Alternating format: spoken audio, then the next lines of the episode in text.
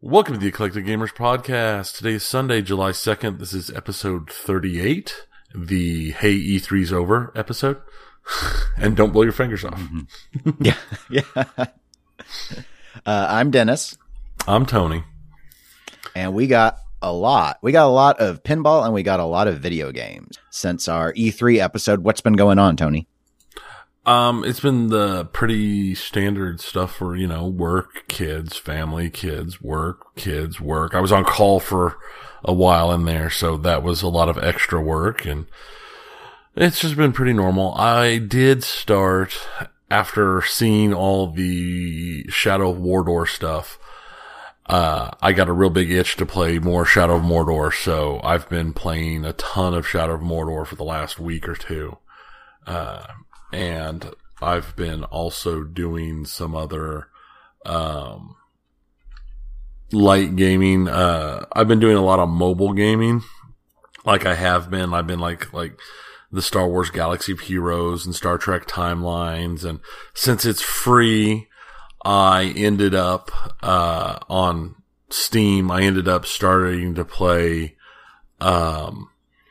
Fallout Shelter again, which I played for a little bit when it originally came out, because that was the big one of the big announcements at E3 last year. Remember that Bethesda was all like, "Oh, and this is available now." And yeah, I played it on my tablet some. Yeah, and I played it on my tablet some, and I've still been playing it. Like I said, I pretty much didn't touch it after that because I didn't think it was that great.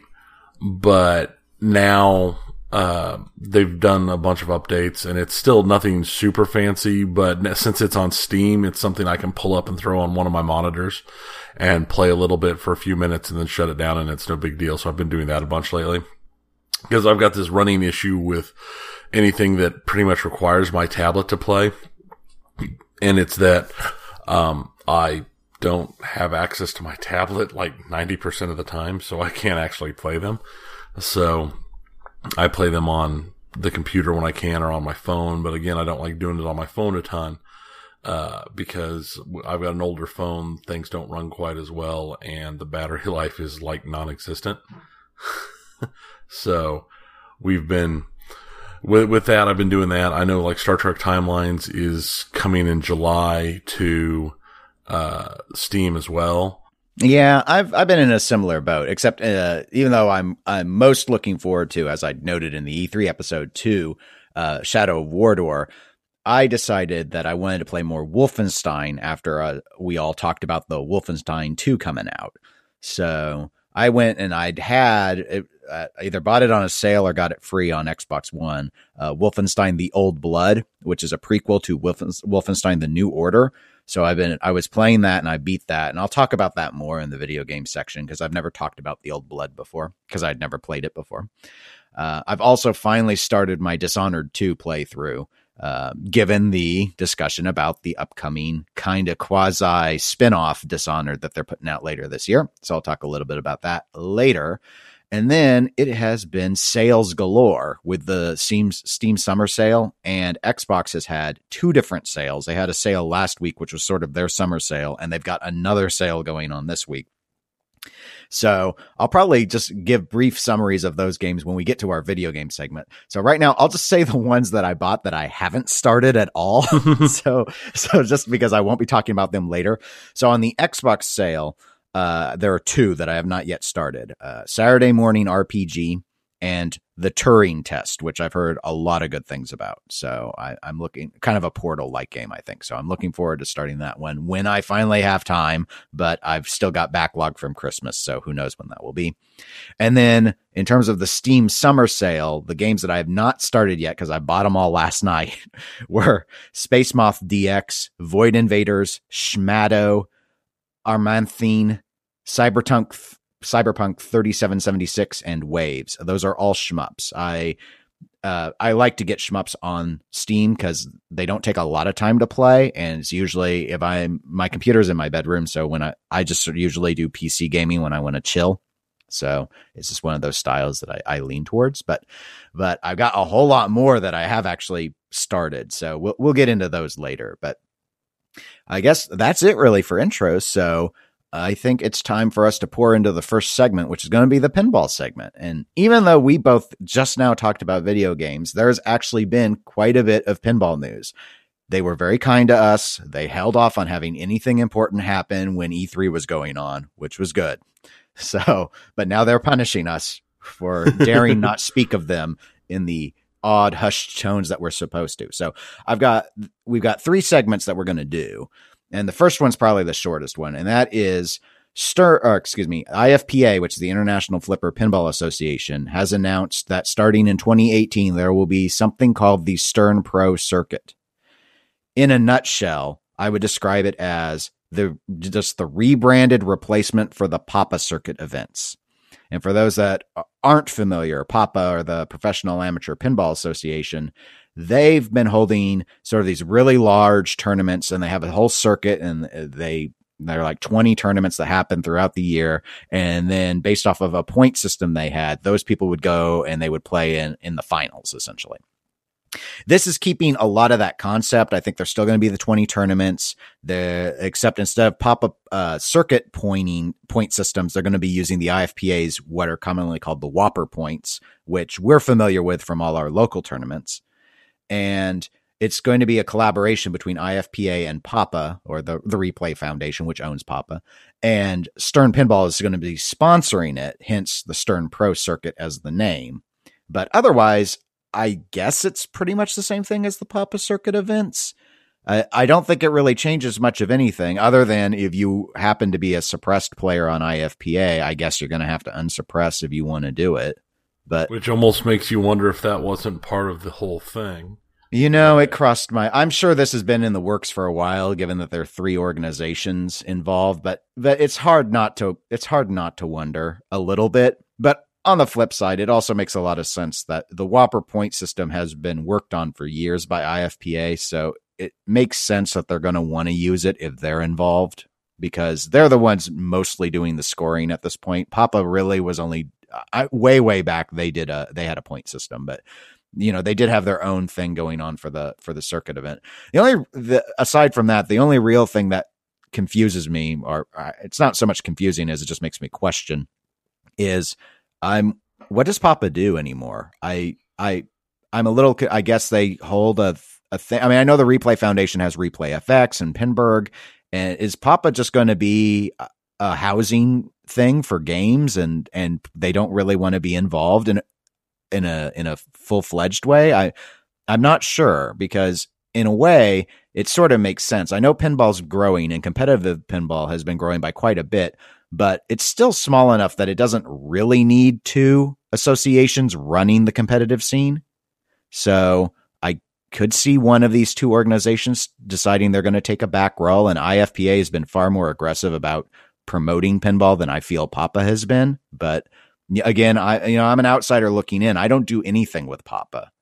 Whereas we usually are at a couple of IFPA events a month, and we're casual players. So yeah, no, we don't. I don't really have anything to do with Papa other than, you know, watching like streams if they're really big events, because their tournaments tend to be like the premier big events.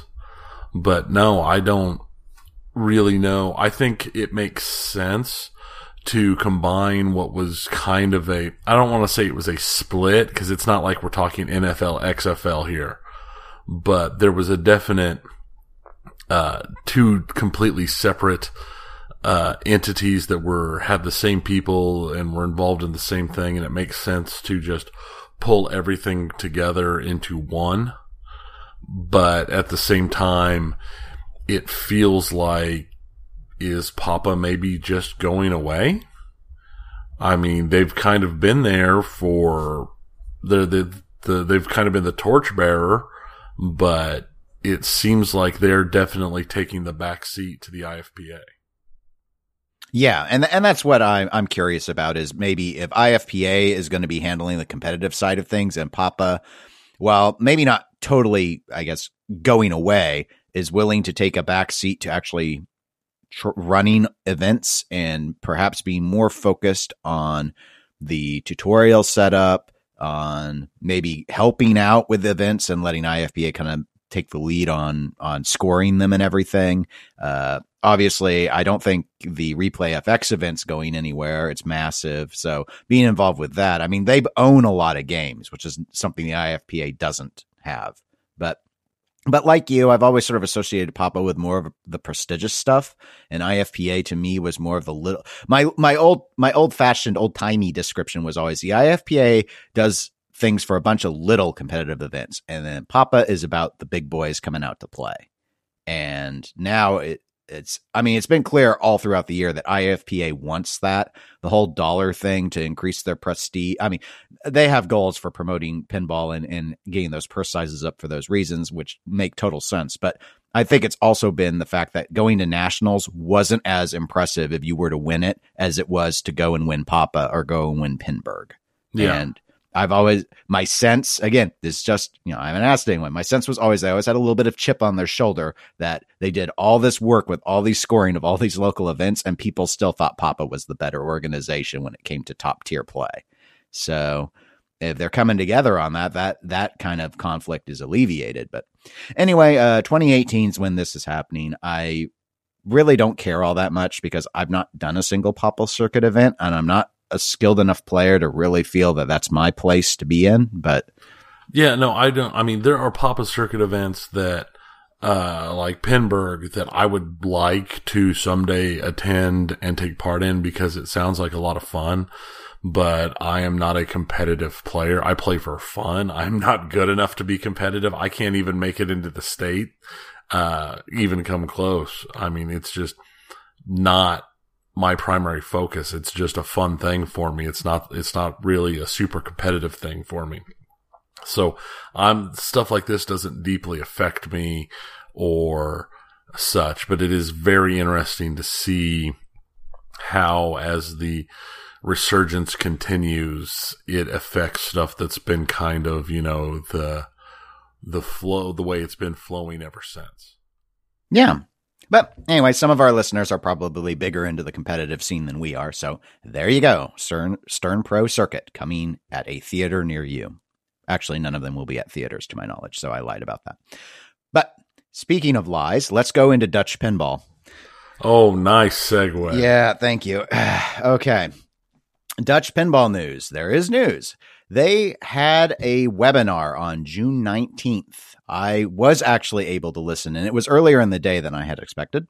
And I have a link to their hosting of the recording of the webinar in the show notes. So people can go, and if they want to listen and watch it, it's a video, they can.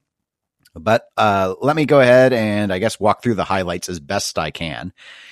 They went over the history of Dutch Pinball, a real brief history, and what their situation has been with ARA. I want to note as an aside, they indicated it is set as ARA. So I am right. Everyone else has been wrong. They went ahead and started calling it ARA throughout the webinar because they acknowledge that that's what most people are saying, but it is actually called ARA. And the parent organization, however, is not Nivogia, it's Nivogia. So there we go. Heard it straight from the Dutch. That's how we say it.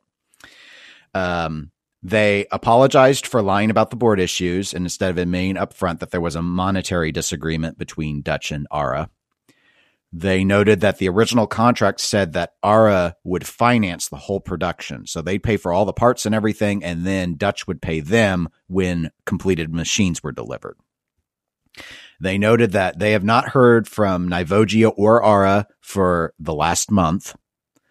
They indicated that they do not want to sue ARA because it would be roughly 3 or 4 years to go through the entire legal process. However, Dutch Pinball has insisted that they would be very likely to win based on what their signed contract says. And so they're keeping it open as in the long term as a possible strategy, but they don't want to wait that long to ship Lebowski's again. And if they go with the lawsuit, they say that the funds that they still have would have to go into funding the lawsuit, and that thus the money would be tied up in legal efforts instead of actually trying to get the machines built now. So, but that ultimately they would be able to ship because they're pretty sure they'd win. Let's see. Dutch also said that they do not need any outside help at this time. There were a lot of offers apparently from people who pre-ordered, you know, offering advice, offering to, you know, volunteer to help on some things. And they said that they're okay. They don't need any of that, but they appreciate it. They noted that, and I know this will shock you, Tony, that at the Texas Pinball Festival, there was very little positive reaction to the Bride of Pinbot 20th anniversary. No. Right. I'm in shock. Yeah.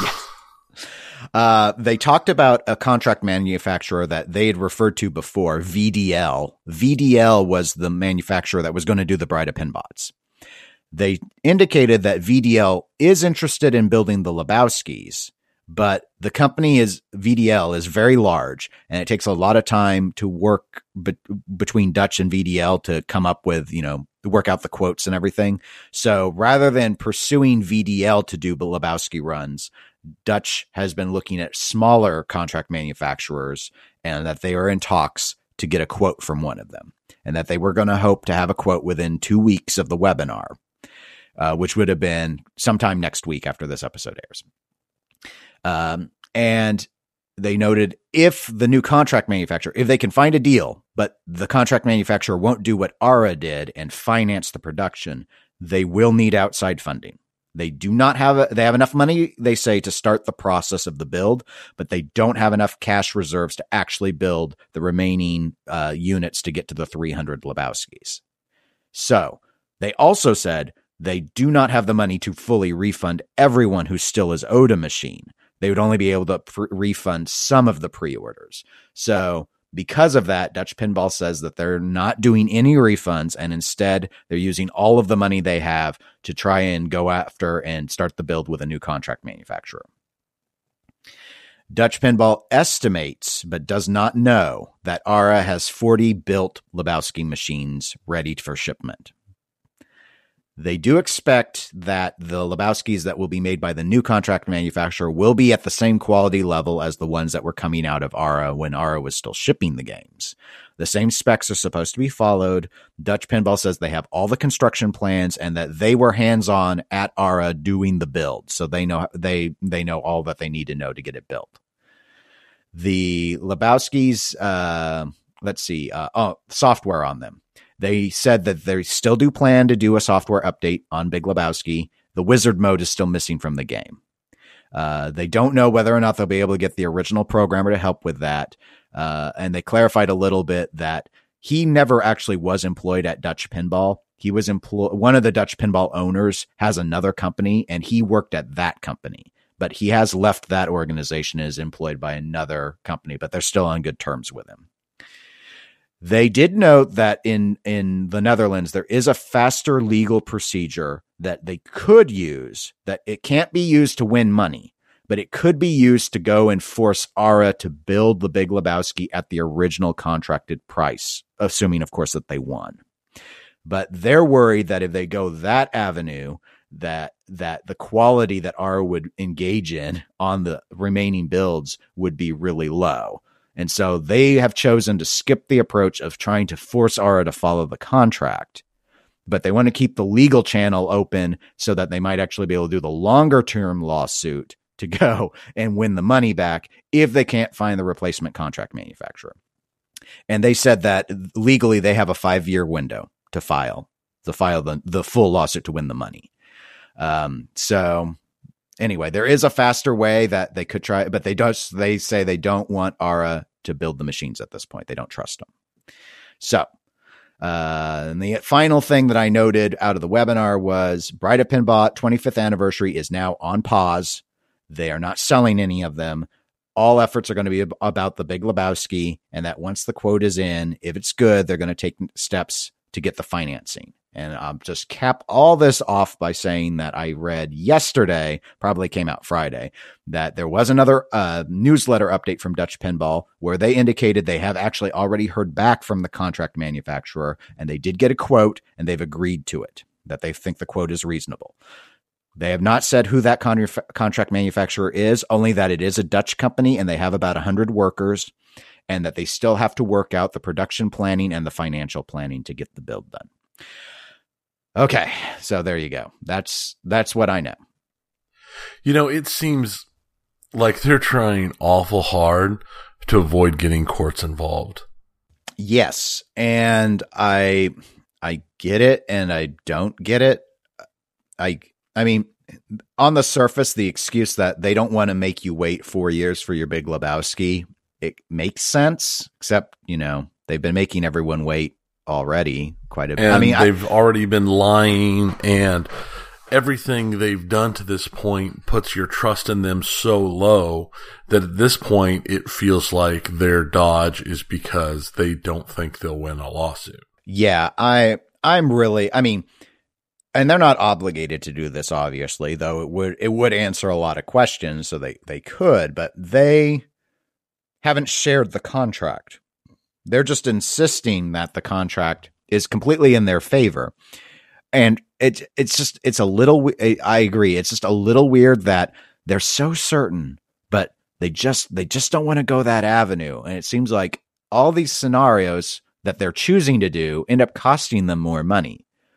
So, you know, I don't know. I mean, maybe not. Maybe given that it was pre-financed by ARA, perhaps they mathematically think, oh, well, you know, we don't have to pay for the 40 machines they're sitting on because they're not going to deliver them. So we actually have only paid for what they've delivered, if that's indeed happened, because the rumor mill is ARA didn't get paid for the ones they already shipped. So, but I don't know that. Again, that's just someone indicated, they said, heard something. There's been some information that's come out of ARA, but not much. And you wouldn't really expect them to talk with Lebowski customers. So, you know, we only ever hear the Dutch pinball side, really. Right. And if they haven't paid and they haven't paid for the machines that are there, haven't paid for the machines that are already shipped, how come there's no money? Where's the money?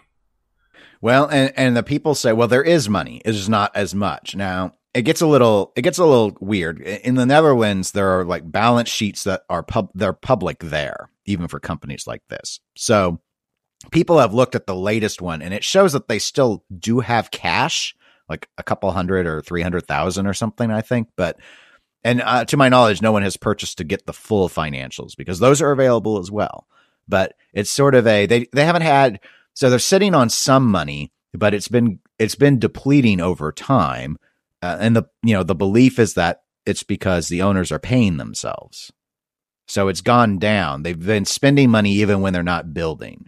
So it's not what it was, and they have no new income coming in because, as they noted, Bride of Pinbot 25th anniversary was a disaster. Didn't bring them in any new cash. And so, and they're not getting any new money on Big Lebowski's because anyone who's able to get in on a pre-order at this point is just leaving a deposit with an entity like CoinTaker, and that money's not going to Dutch. It's being held in trust. So they have no income. They're living on what cash they have, and they've still had expenses that they're spending it down on. Right. But I understand that any business is going to have that, and they're paying themselves and they're this and that. It just seems like, for a company that's collected this much money and has done this much work, they're promising all sorts of stuff that requires them to dump even more money, and they have no answer. I mean, there's no way. I cannot believe that they can set up with a new contract manufacturer, do all of the startup cost, start an entirely new run of the Big Lebowski, and come out with it being cheaper than paying for the increases that ARA requested. I don't know how their contracts were set up. I don't know how the contracts are laid out. I don't know how much more ARA wanted, but just the setup cost and the retooling cost and everything for the new contract manufacturer, I'd be amazed if it didn't completely cancel out anything that they're trying to save. And like I said, they've said that they require more money. They don't have they've got enough money to start it, but they'll need outside funds to finish it. It just seems, everything about it just seems like, oh God, please give us more money. Please give us more money. See, we're trying, give us more money. Yeah. I don't know. I mean, I guess I could see them going with an entity that might even cost them more, given that they feel the relationship with ARA is so toxic that they don't trust their build anymore. So even if it was the better deal, that they would turn away from it. But given they quickly acknowledge that they're going with this new contract manufacturer instead of choosing another one, perhaps this contract manufacturer's cost is, you know, maybe it's more than what ARA's original quote was, but it's less than ARA's current quote is. And so it's not as good of a deal as the original ARA contract, but it's a better deal than the one that ARA is insisting on, where it's 1,000 more euros a machine, which is what I believe the final. And I don't know if it's 1,000 more from the original contract or 1,000 more on top of whatever the last agreement Dutch did give into was.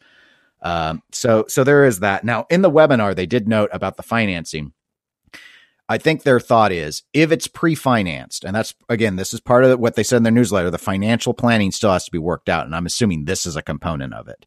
This new company, maybe it's lower, but the condition is going to be, we're not pre-financing. You will give us payments as we need to acquire parts.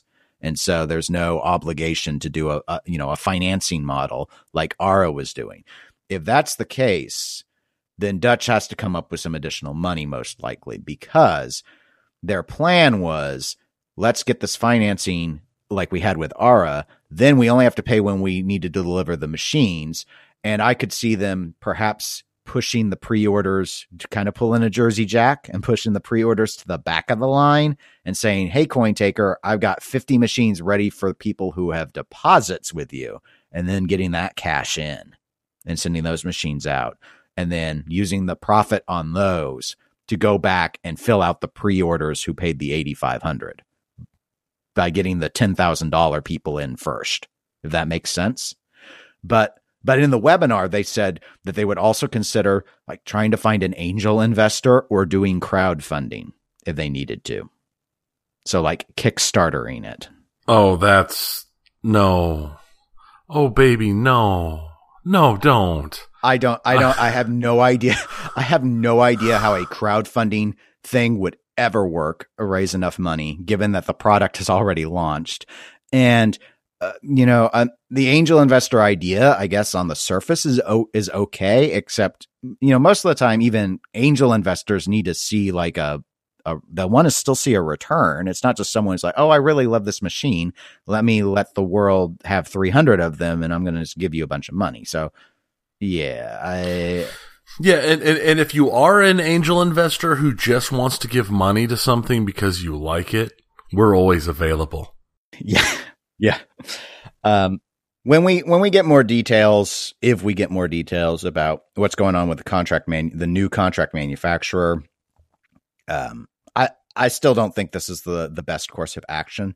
Based off of everything they outlined, I actually think what I refer to as the faster legal procedure was probably the best thing, where they wouldn't be able to win money for breach of contract, but if the contractor's on their side, force ARA to do the build. And if the machines are garbage, then I imagine there's a legal process you could do from there. But I don't know that ARA, honestly, as a significant contract manufacturer, would be deliberately making a trashy product, even if they were forced. I mean, they'd still be getting paid. It would be following the original contract per Dutch's rules. So, it's not like uncompensated slavery. Their complete lack of willingness to start any sort of legal process. I'm confused why they're not trying to win I guess they say it's because they don't want to tie up the funds legally, but they haven't started legal proceedings against ARA. I've wondered if maybe because others on Pinside have brought this up, but some are thinking this whole deal with the other contract manufacturer may be an attempt to force ARA to come back to the negotiating table and lower their pricing, because they won't be able to sell the 40 machines they're sitting on. They'll lose more money if Dutch walks away than if Dutch sticks with them, at least for the 40 they've built. And so that they're trying to force them to come back and at least settle on the machines that they've already built and have. Yeah, I mean, I can see that, but it seems kind of hardballish, and I don't see where ARA would really care that much. I mean, if they're so comfortable that they're not overly worried about lawsuits and anything else, because obviously Dutch doesn't want to get the law involved, which makes me really wonder about those contracts. it seems like, it just seems like a lose-lose situation. And the people who are getting the worst end of the deal are the Dutch, or are the pre-orders.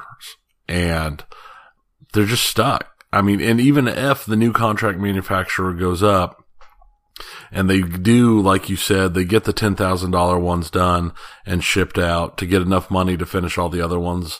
What about the 40 owners whose machines have been done for 9+ months and are sitting in a warehouse, in ARA's warehouse somewhere?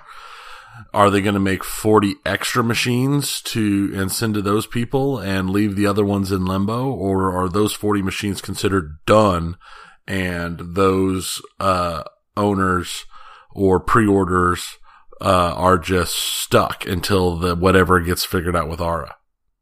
Well, I don't know. I'm going to guess they're stuck, because by the rules that Dutch has indicated that their contract said, they haven't paid ARA for those machines.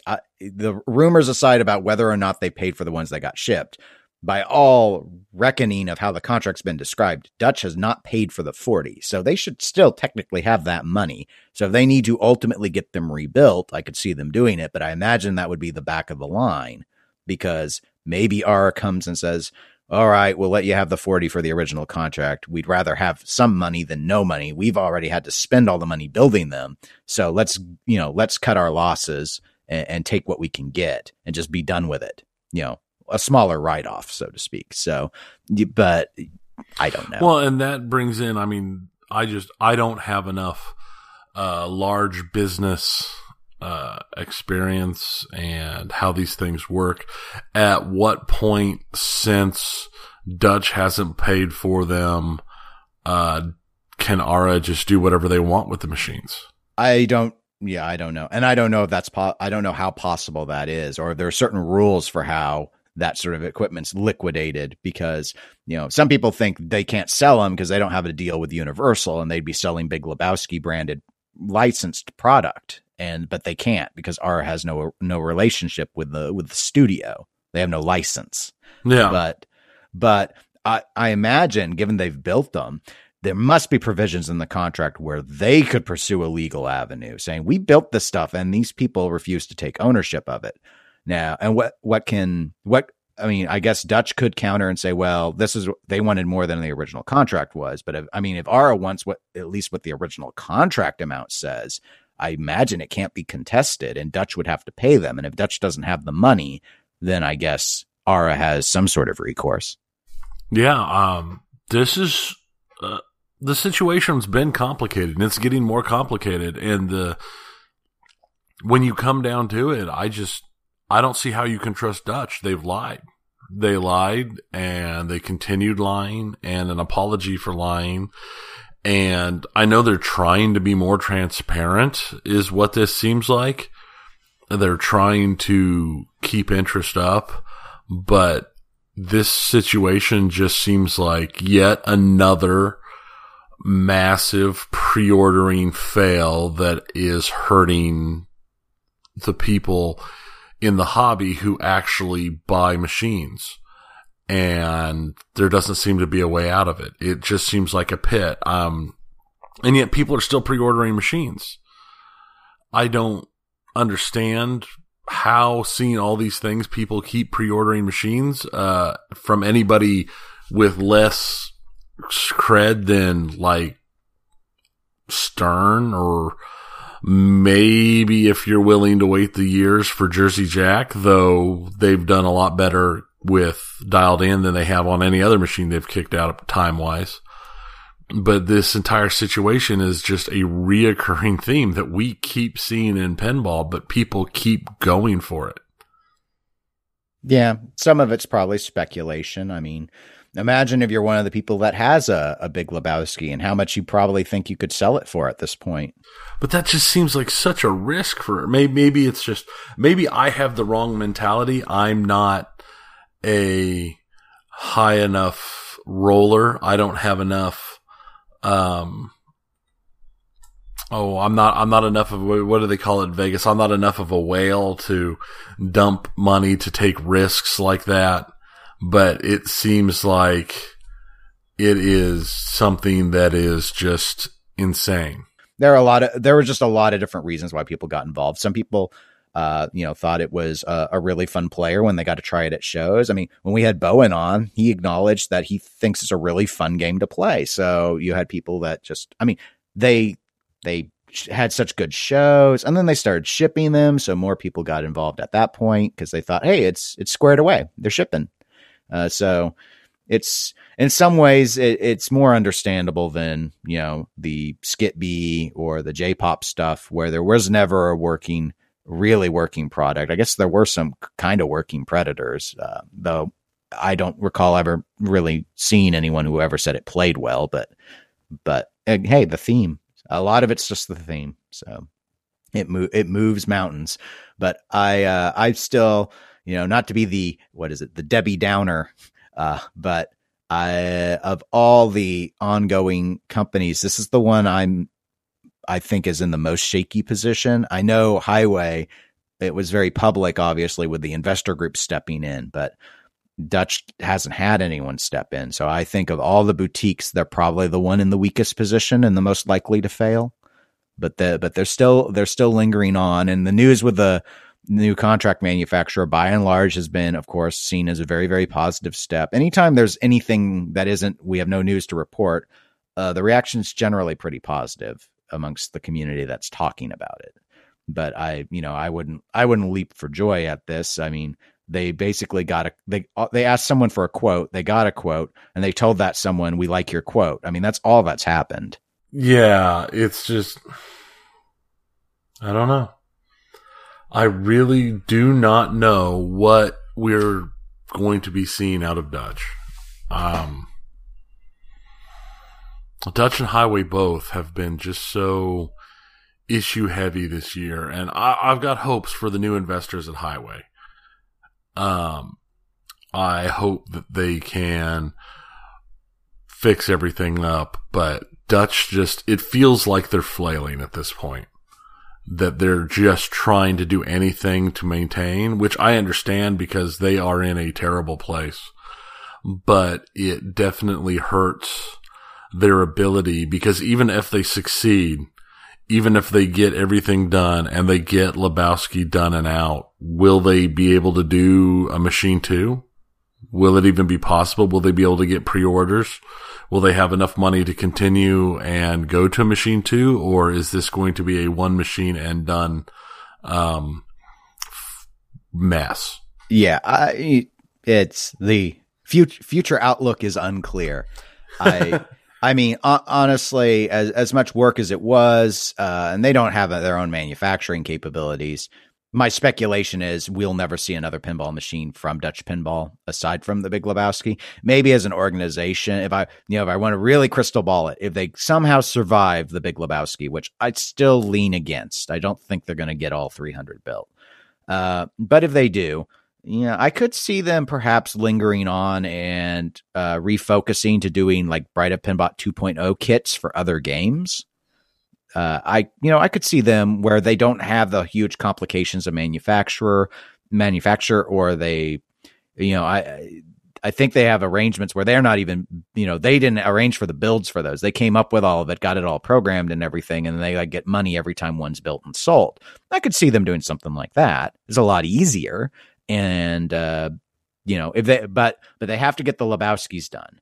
If they don't get the Lebowskis done, I don't know if there's going to be enough demand to buy things from them anymore because of the burn from the community. Kind of like how when American Pinball first affiliated with J-pop, and there were a lot of people that didn't want to give them any sort of chance because they went with someone who was seen as having stolen from the community because of how bad his failure was. So, and now that they're not affiliated with J-pop, American Pinball is getting a lot of positive reaction based off of just people experiencing the gameplay. Not, the drama was a problem for them, and they stepped into, and they stepped out of it, and it seems to be doing quite well for them. Do you see this as a, how do I want to word it? Do you see this as a proof that in-house manufacturing is the way to go for somebody wanting to get into pinball,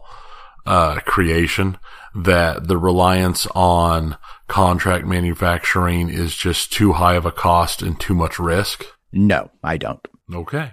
No, I don't. I don't see it as a judgment on contract manufacturing broadly. It's just an issue here that could be handled correct or better with better contracts and better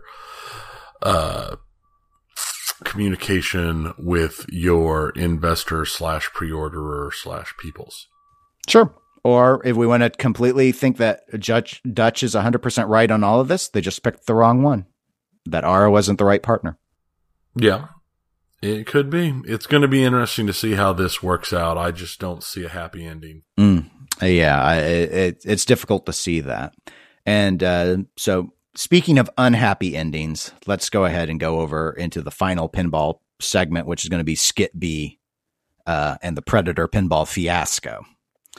Because there are no winners here. But there has been a lot of legal happenings. I have done my best to summarize them. I've listened to 3 separate hearings since E3 and read several legal documents. So I think the best way is to carve this up into 4 sort of chunks. The first chunk is going to have to do with Kevin Kulik, who is the owner operator of Skit-B, the guy who is going to build the Predator machines, with his wife, Amanda. The trustee and Amanda reached a settlement regarding the house that she owns. For those that don't remember, long story short, the trustee suspects that the home was purchased with Predator funds and feels that there's a really clear link to cash transfers going into personal accounts, which were then turned around rapidly and used to acquire a home. The home is only in Amanda's name. That's why it's not involving Kevin directly. The house was appraised at $35,000. Amanda offered to pay the trustee $30,000 to get to keep the house, and the trustee accepted. So while the judge still needed to sign off, this would resolve the matter for the home, that the trustee would rather take $30,000 than try and sell a home worth $35,000. And there's still a claim against Amanda regarding additional transfers that total about $18,500. That's not settled with this. This only settles the amount involved for the home. So that was in some documentation. So that's chunk number 1. And we'll get back to her later in the last chunk number 4. But I guess anything about the settlement concept that it's pretty straightforward. But. Yeah, it's real straightforward. There's nothing out there that jumps out at me as anything weird or odd, other than one thing that it has less to do about this part and more to do with everything else as... Have we actually heard from Kevin in months? I don't recall anything since like February. All these other stuff has come up, but I don't recall seeing anything that actually involved him in a long time. Nope. Okay. Yeah, that's not weird at all. It is what it is. Okay. Yeah. No, and none of this will have anything directly to do with Kevin. So. I didn't think so, because I listened to several of the things as well, and it just hit me that it's like, I don't recall Kevin being anywhere or talking anywhere or being involved in anything in a long time. Yep, and I have no sense as to where the status of all that is. So let's go into chunk number 2, which involves VirtuaPin cabinets. VirtuaPin cabinets was the entity that was contracted with Skit-B to supply the cabinets. And when I say cabinets, it actually is a little more full featured than just like the wood itself. But basically they were going to do the cabinet build for the Predator pinball machines. So that's why they're involved. And so what happened is, so 2 things. One I only learned about yesterday, but so the first stuff though was they had supplied an answer to complaint and some affirmative defenses. I have a link to those documents in the show notes. But what this means is they went and they denied that Skit-B bought the CNC machine, which is used for cutting the cabinets and such, or that Skit-B bought it and then transferred it to VirtuaPin. So Part of the issue is the trustee is claiming the CNC machine should come back to the estate because Skit-B paid for it. VirtuaPin is saying Skit-B doesn't have a claim on the CNC machine, so it's not theirs to take. Then they also claimed that they provided reasonable value for all the payments they received from Skit-B.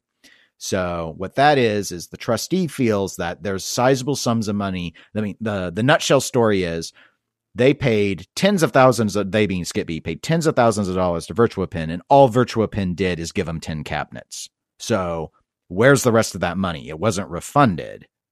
VirtuaPin's saying everything that they got money for, they supplied stuff back for. So that there's no excess. Everything was accounted for. Then on top of those two answers, VirtuaPin has issued a counterclaim lawsuit against the trustee, saying that they walk through the arrangement that was made between VirtuaPin and Skit-B and what happened when VirtuaPin learned that there was no actual license for the Predator IP to be applied to the pinball. They pointed out that what the trustee counsel, which is the attorney Keith Nathanson, who's representing the trustee in these matters, about his involvement on the Pinside forum, and claim that that Nathanson took legal actions and wrote things in legal documents specifically to embarrass VirtuaPin, relying on that he knew the documents would ultimately get shared on Pinside, where VirtuaPin tries to gain a lot of business. So this document's like over 80 pages long, and I think over half of it is just Pinside posts as like appendices to claim that the VirtuaPin business has been harmed by the accusations by the trustee. And so VirtuaPin feels that the trustee should have known that these claims were false because of a prior deposition that VirtuaPin agreed to do with Nathanson. And so the counterclaim is for defamation and libel. So that's all in that written document. The additional tack-on item, which is also going to be linked in the show notes, is there was a hearing on the 23rd, but I only heard it yesterday. And so this hearing involved VirtuaPin. VirtuaPin has changed counsel from the last hearing. I didn't catch her name. There's a female attorney representing them now. They had a different attorney. Male attorney was representing them before. The hearing's about 45 minutes long, but it's not particularly interesting. I almost didn't even bother to link it, but it kind of deals with, in the last hearing, as we had covered, the default judgment was set aside, but there were some penalties assessed for making the trustee have to deal with the delay. And so what basically happens is, in this hearing, the new attorney and Nathanson agree that the prior attorney owes the penalties, not VirtuaPin, that the lawyer is the one at fault. So he has to pay it personally. And they also agree to share some documentation and stuff. So anyway, there's a link there, but it's not particularly compelling. I think the complaint itself and the counterclaim is more interesting, but that was not dealt with at the hearing. So that's chunk number 2. Does that make sense? Yeah, that makes sense. I mean, most of this was just setting aside that all the issues. I find the counterclaim interesting, but I can understand why they would want to, because, well, there is, VirtuaPin is tied to the community, and there is a lot of nastiness on the community, and they're I can definitely understand why they would be concerned about how it makes them look, especially with, like, on Pinside and other locations, the discussions look like and how nasty some of that stuff has been getting. Yeah, but it's going to be a tall order to prove that the attorney deliberately was engaging in libel with the express intent. I don't think it'll work. I think it's an attempt and a what do you want to call it? It's a kind of just a shot across the bow. It is an attempt to throw them off and say, "Hey, we don't like this." But I don't see where there's a real chance of it succeeding, because it would just There's a lot of claims, and we haven't gotten even close to many of them, but there is a whole lot of claims that are flying around out here now that if even a quarter of them are true would mean that the trustee would like lose his license pretty quick. And I just have a hard time believing that he would be involved in something that would lose his livelihood over something that's so unimportant in the grand scheme of the world, while being vitally important to those people actually involved. Yeah. And it's interesting. And I guess we'll see if the counterclaim really moves forward much or not. I mean, I'm assuming it probably will as an issue to be dealt with. One of the things that was sort of interesting in the audio of the VirtuaPin hearing was in the past, the issue for the attorney was there was a $900 judgment, and that was for basically the default judgment and having to cancel the default judgment and consuming the trustee's time to deal with that. But in this hearing, there's a second element to it, because one of the things that prior attorney for VirtuaPin had claimed was that they were improperly served, that it wasn't proper to serve by regular U.S. mail in a bankruptcy hearing. So Nathanson, the trustee's counsel, had to research and write up why it is okay in bankruptcy hearings to serve by regular mail. They added another $900 on that attorney for making such a false claim that wasn't allowable for his research time. It actually started at $2,500, and Nathanson said, I'll just charge him for 3 hours of my time at $300 an hour. So that's why it's another $900 instead. But they penalized that attorney for making up that claim. Yeah. So, and I almost wondered if that was kind of a warning shot that if you end up consuming the trustee counsel's time on frivolous matters, that he will seek his fees back so that the trustee doesn't have to pay it out of the estate. And we'll see what this new attorney, from what I could hear from her in the hearing, she sounded far more engaged and competent than when I heard the VirtuaPin's original attorney. So I think they've chosen a better attorney at this point, without a doubt. But all right, now we're going to get into the juicy stuff. Those are the boring ones. Now these are the good ones. All right, so chunk number 3 of our Skit-B 4 chunk course meal. And that doesn't make it sound appetizing when I call them chunks, but this one has to do with Kevin's mom, Kathy. She had a hearing on June 22nd. I've got a link to the audio in the show notes, in which she claims she bought the trailer that, I guess I need to recap really quick. The trustee has brought a suit against her as a defendant because there's a trailer, like a camper trailer, that she owns, and there was a Facebook post that showed her thanking Kevin for helping her get the trailer. So the assumption was that this could have been bought with Predator money, and thus it should come back to the estate.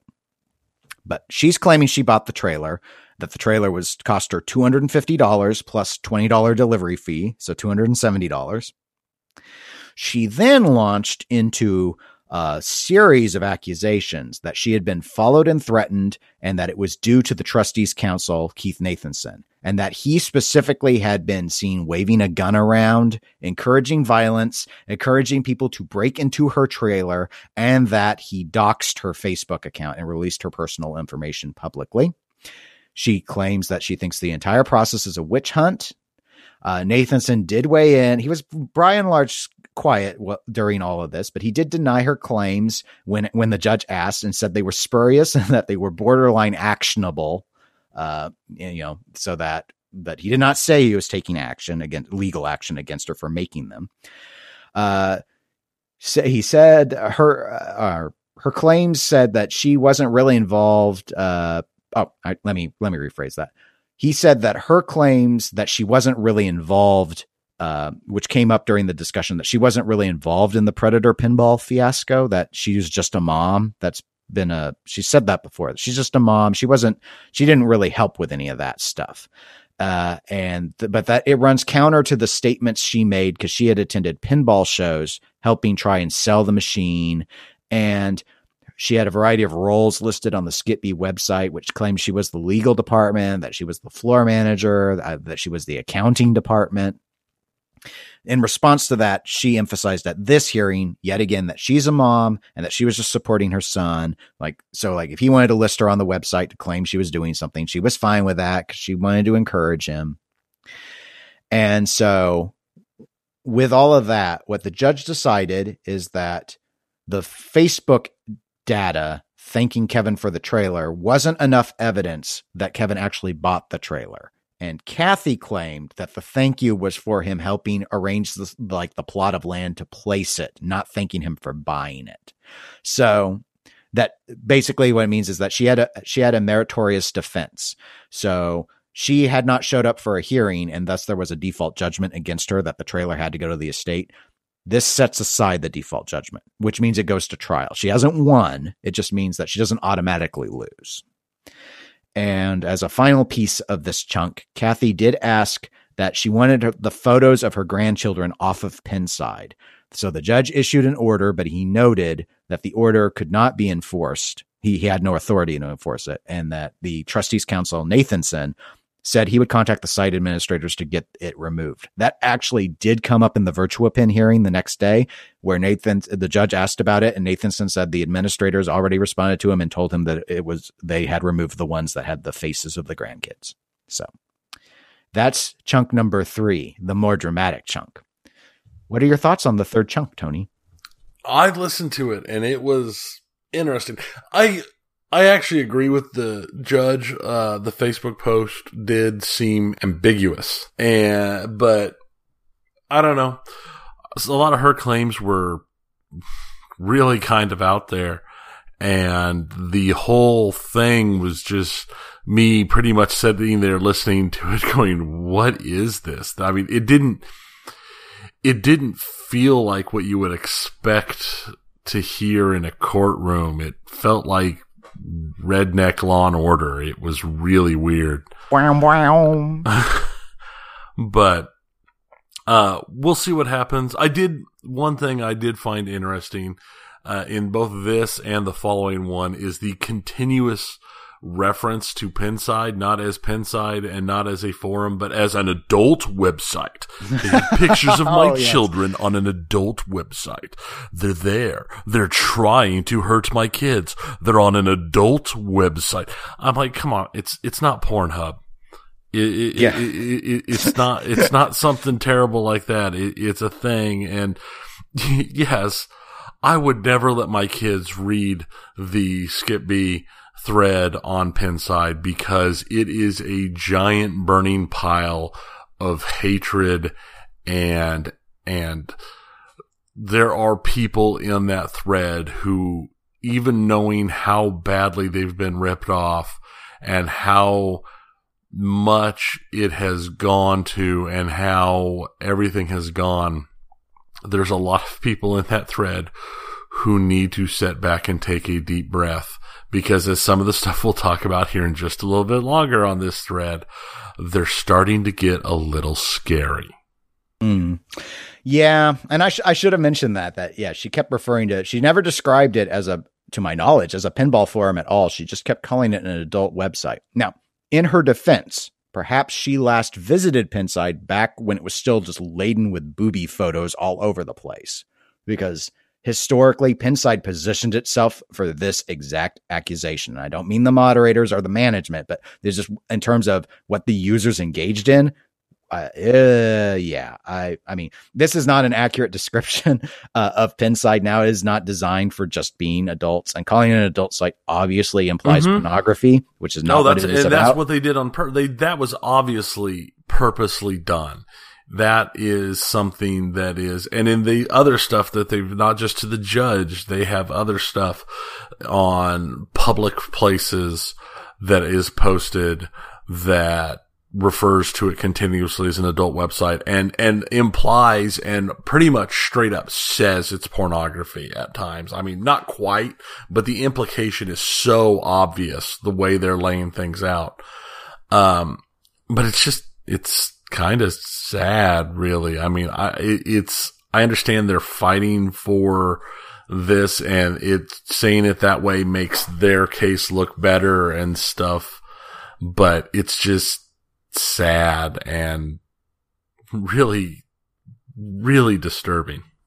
What'd you think of the accusations about the trustee council, Keith Nathanson, going and like waving weapons around and telling people to break into her trailer? I actually started, I had to pause because I started laughing during this just because it's so ridiculous. I'm trying to envision this attorney who's like, well, I could try and win the case, or I could wave my guns around. I just had this picture of him running down the street, probably covered in marshmallow fluff, waving guns in his hands, just going yeehaw. Because you gotta do that when you're dual wielding. Talking about waving guns and intentionally sending stuff to the wrong address and going up and canvassing the neighborhood and talking to the neighbors and telling the neighbors how evil you are for no reason other than to have the neighbors know that you're a monster. I mean, that's the kind of stuff that it came out across as, what they were saying and claiming. And it's just like, this is a lawyer who's doesn't live there. He lives a fairly long way away from there. And as I recall, he said in one of the things, he's only ever been there one time, period. And that was it. Regarding her trailer, he'd only ever seen it through Google like map photos. He had never visited the site of the trailer. So with her claim that he was like taking photos of them. And the other thing is all of their talk about this. Oh, he's hacking to get all this information and stuff. And it's like, there's pictures and stuff being posted that you post on an open Facebook and on websites here, if it's on the internet, it's public. I mean, if you're walking down the street in the middle of the day, that's public. If you're posting on the internet in some place that's not massively protected, it's public. And even if it's massively protected, somebody's probably going to get in there, but you can at least assume that it wasn't going to be public. But having it on a website that just requires you to go to the website to look at it, you have in my mind, no rights to privacy. I mean, if I put up something on joebob.com, I can't get upset that somebody took a picture that I put up on joebob.com and post it on and take it somewhere else and like is referring, oh, look what Tony posted on Joe Bob and oh, he posted this. I mean, how could I be upset about something that's posted, not locked, not passworded, something that I intentionally post for people to see and then get mad because the wrong people saw it? Well, you know, she did claim that she had the highest of the privacy settings on Facebook, though. I've not been to her Facebook page, but from what I've heard, it remains publicly flagged to be seen by anyone. So, you know, maybe she thought she did, but it sounds like she didn't. Oh, well, let's go ahead and jump into the last chunk since everyone's blood is up now. This one is back involving Amanda, which is Kevin's wife, the one we talked about earlier about the house. So she also had a hearing on June 22nd, just after Kathy's hearing wrapped up. I have a link to that audio it's segregated out. So they're two different chunks, but it's in the show notes so people can listen to this one as well. The hearing starts off discussing the settlement offer for the $30,000 for the $35,000 valued house.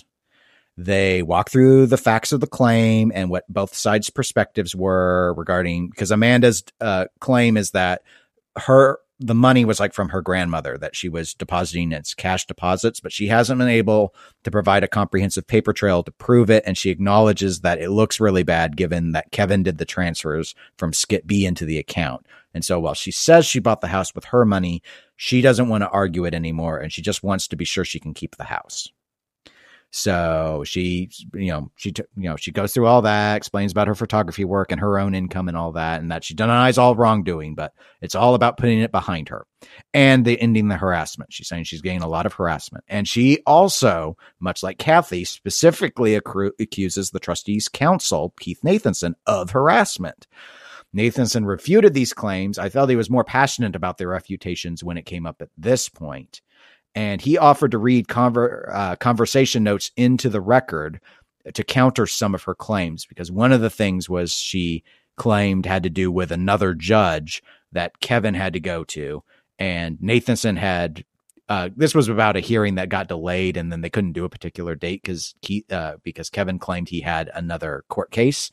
And according to Nathanson, all he did was call that court and confirm that indeed he really did have another court case. But Amanda's recounting of it, well, people can get the details from the notes. It's quite dramatic, but basically was that he had called the judge and was like trying to conspire with him and all. It was just, again, it was some pretty outlandish sort of claims.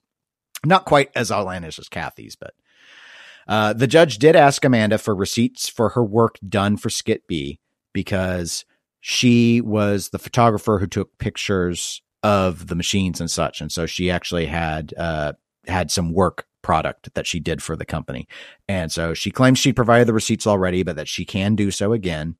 And it's that work product that's relating to back when we were talking about the house settlement, I mentioned there was this $18,500, more specific, it's $18,501 that was not part of that settlement. That relates to her work she did for Skit-B. And so that, so that's why these receipts are coming up in this discussion. The judge told the trustees counsel, Nathanson, that to check with the creditors who are doing the whole claim against Kevin. And if they don't object to the settlement, he's fine with moving forward for the $30,000 settlement. So he's good with it. He'll sign off on it. It just had to do with that. And while I could just end the chunk there, I do want to note that after all of this happened, it just recently came out that this house, the $30,000 settlement for the $35,000 house, which is built in a floodplain. Oh yeah. Just flooded, 11 feet of water purportedly. And initially there was a crowdfunding effort that was at youcaring.com to help the family out, seeking $5,000 to replace damaged stuff. That I'm not going to have it in the show notes because it's not there anymore.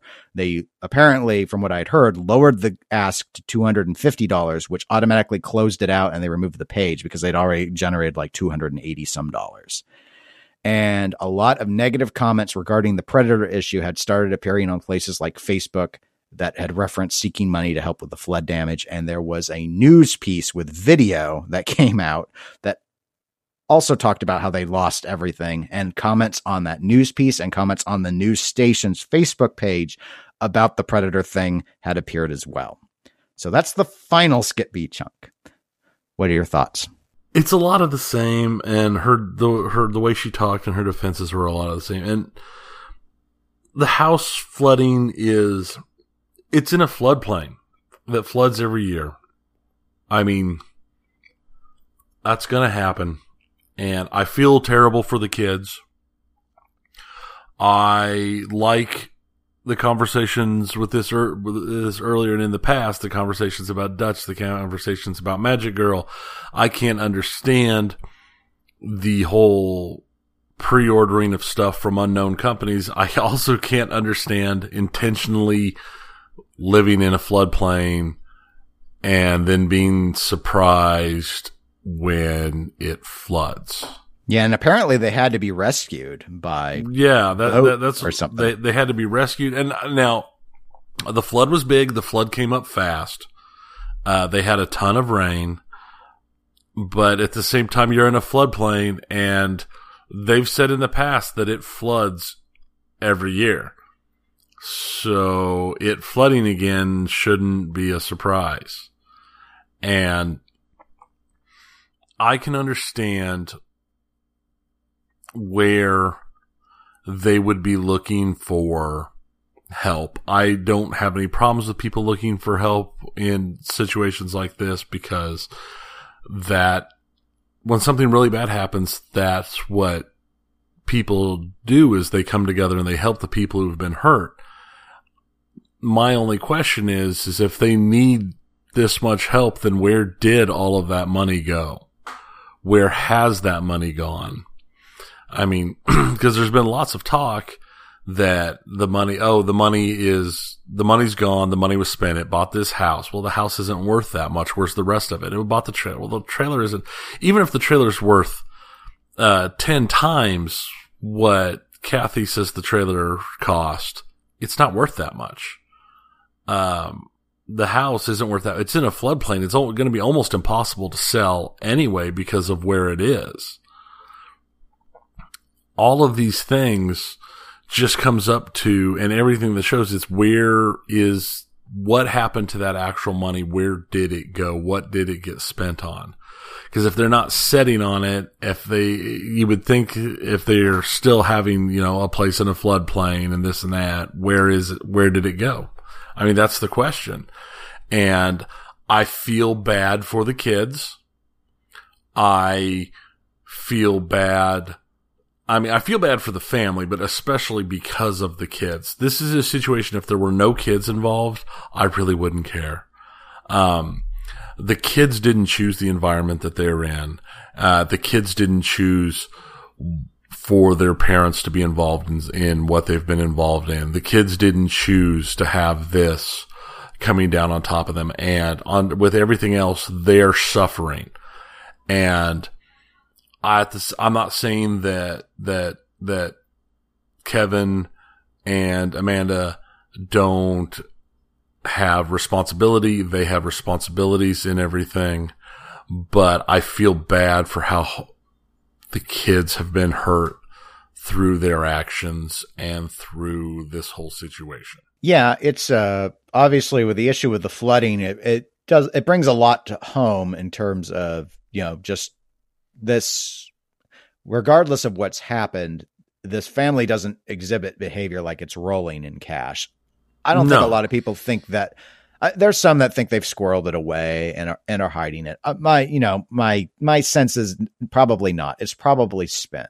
Now that doesn't mean that it's all spent in the way that, you know, that is just like it was completely just blown through.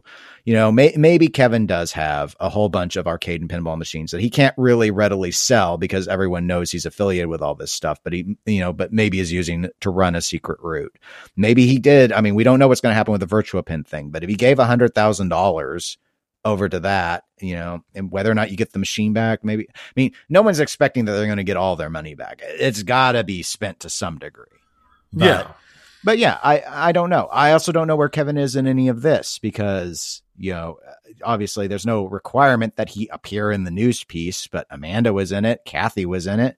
The grandkids were in one of the rescue photos, I think. I mean, it's like, so it's sort of where's Kevin? Where's Kevin? And Amanda's, his wife, has always made it sound like he's in a lot of ways really, really disengaged, but purportedly he's the one taking care of the kids because she's the one working. I don't know what the flood change is on. I think it sounds like they want to keep Amanda still wants to keep the house and is just trying to get it repaired. I don't see what it helps going around. Yeah. You know, I get it. Some people are looking at this and they're like, they're asking for a handout and they stall. So we want to tell people and let them not get a handout.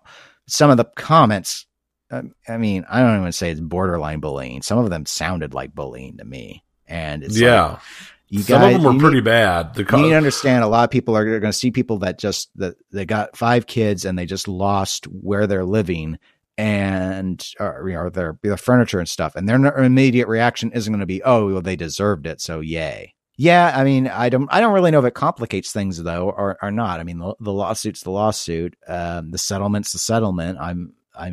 The only thing I could think of that in regards to the discussion we've been having that's actually relevant to pinball is whether or not Amanda ultimately wants to go forward and try and come up with $30,000 to keep the property. Because she might not want to. I think she still does, but you know, that's her decision because the trustee's office is just as happy taking the land, which I'm assuming it's the 35,000 appraisal is probably just the land. It probably has some sort of value for something. I don't know, crops or something. I don't know. I don't know how easy it is to rezone it. I have no idea what that, I mean, I know rezoning takes time, a lot of time, and it can be a real pain. I mean, just down the street from me, a bunch of area got rezoned, and that took like 4 months of stuff to get the rezoning done. Sure. But if this isn't an unincorporated area, I mean, here in Kansas, half the counties don't have zoning. So, true. So if she's out in an area that doesn't do zoning, I was thinking that I think floodplain areas are often attractive to farmers because they get nutrient loaded by we're now becoming the Eclectic Farm Podcast, which fits every Kansas stereotype. So I'm disgusted by it. But you know, there's, I mean, land like that has value. There's Floodland can be good for things. So it's not good for homes, though. I wouldn't want to live there. But anyway, yeah, it's just it's an interesting tragedy that just kind of came on top of all of this other stuff. But I mean, you know, we'll keep our eyes on this as best we can, but it's yeah, there's been a lot of negativity, especially if anyone had heard the hearing and heard the accusations that Amanda made against Nathanson. I got a lot of people's blood up, and I, you know, some of them, I think posted some well-reasoned kind of warning statements on some of those comments. And some of the comments were really aggressively negative in an almost unhelpful way, I would say. It just depends. I mean, I can't fault people for wanting to say, you know, there are lawsuits going on, you know, I think you need to be cautious around when they're making deliberate asks, like we want someone to come in and replace all our carpet and repair our walls for free. You know, I can understand why that upsets people. Definitely. That's definitely understandable where that is upsetting to some people. And at the same time, I can understand where a lot of the responses to people, and I would actually recommend that you not do this. But if you see some of the local news sites where they are talking about the Kuliks and the flooding, the comment sections have really makes pinballers look bad. I understand that these people are upset and why they are upset, but I don't think they're helping their cases with how they are making comments and the stuff that they are saying, because some of those comment sections are just as toxic as like the Pinside thread about the situation is. And they are, I don't even read them anymore. I will look at them on occasion, just when like something comes out to get a feel, but they are just so nasty that I feel it hurts everybody involved, those who've lost money, and I think it's doing bad things to them, and it hurts their case, in all honesty, with how badly it makes them look. It gives the Kuliks ammunition in court against them. I did see on one of the places, one of the comments said, actually, it wasn't a badly written comment. The only problem I had with it was at the end, it said for more information, and it linked to the Pinside thread. And I just thought, oh, no. No. No one in their right mind would ever read that entire monstrosity of a thread. And with it goes off topic, it goes toxic. It's just like, no, you need, if anything, you need someone to put up like a blog post with a summary. You do not want the public going into that thread. It's all over the place. In fact, they start at the very beginning of it, and I don't know, I didn't click on the link, so I don't know if it jumped right to a key segment or not, but if it started at the very beginning, it would be a whole bunch of people singing the praises of Predator Pinball. I mean, it's just, it makes sense to have that singular thread on Pinside. It does not make sense for the non-pinball public to ever look at that thread. It's just at best confusing, at best. Well, and that has to do kind of with how the forum is with keeping topics into a single thread and not splitting into subthreads, which is good and bad. I mean, it has its pluses and its minuses. All right, we're done with pinball, finally. So I feel like I need to take a shower. That was, There was a lot of news, but it wasn't a lot of happy news. I mean, really, aside from the Stern Pro Circuit, it's all pretty kind of just informative / dire, depending on which company and what thing we're focused on. But we're going to do video games now, and I think this is a lot more optimistic. But again, it's all a matter of perspective. So I guess let's start with the SNES Classic. The Super Nintendo Classic got announced, Tony. I know it's another one of those greatly kept secrets that we'll see if it turns out better than it did on the NES Classic, which I never ended up getting one, and I don't really miss the fact that I didn't get one after seeing some of the issues with it. But I'm really concerned that they're going to end up having the same issues with the SNES. Yeah. Baseline information that we know thus far, the SNES is going to be $80. The NES Classic was $60. This will come with two controllers. The NES Classic came with one controller. This will be coming with 21 games, including the never formally released Star Fox 2. I know there are some ROMs of it, but whereas the NES Classic came with 30 titles.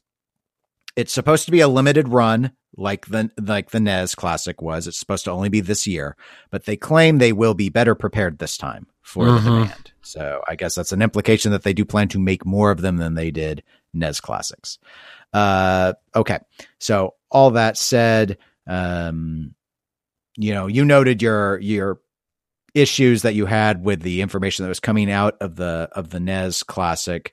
Do you have a lot of concerns on this one? Are you excited about this one? I have some concerns. Some of them are design concerns. Like, I know the NES Classic had really, really way too short cables on the controllers, and the lack of availability on something that should have been obviously a huge thing. But at the same time, I think overall we're going to be seeing another hit for Nintendo. I think it's going to be huge. They're going to sell everything. The Star Fox 2 thing is insane. I mean, that's so awesome.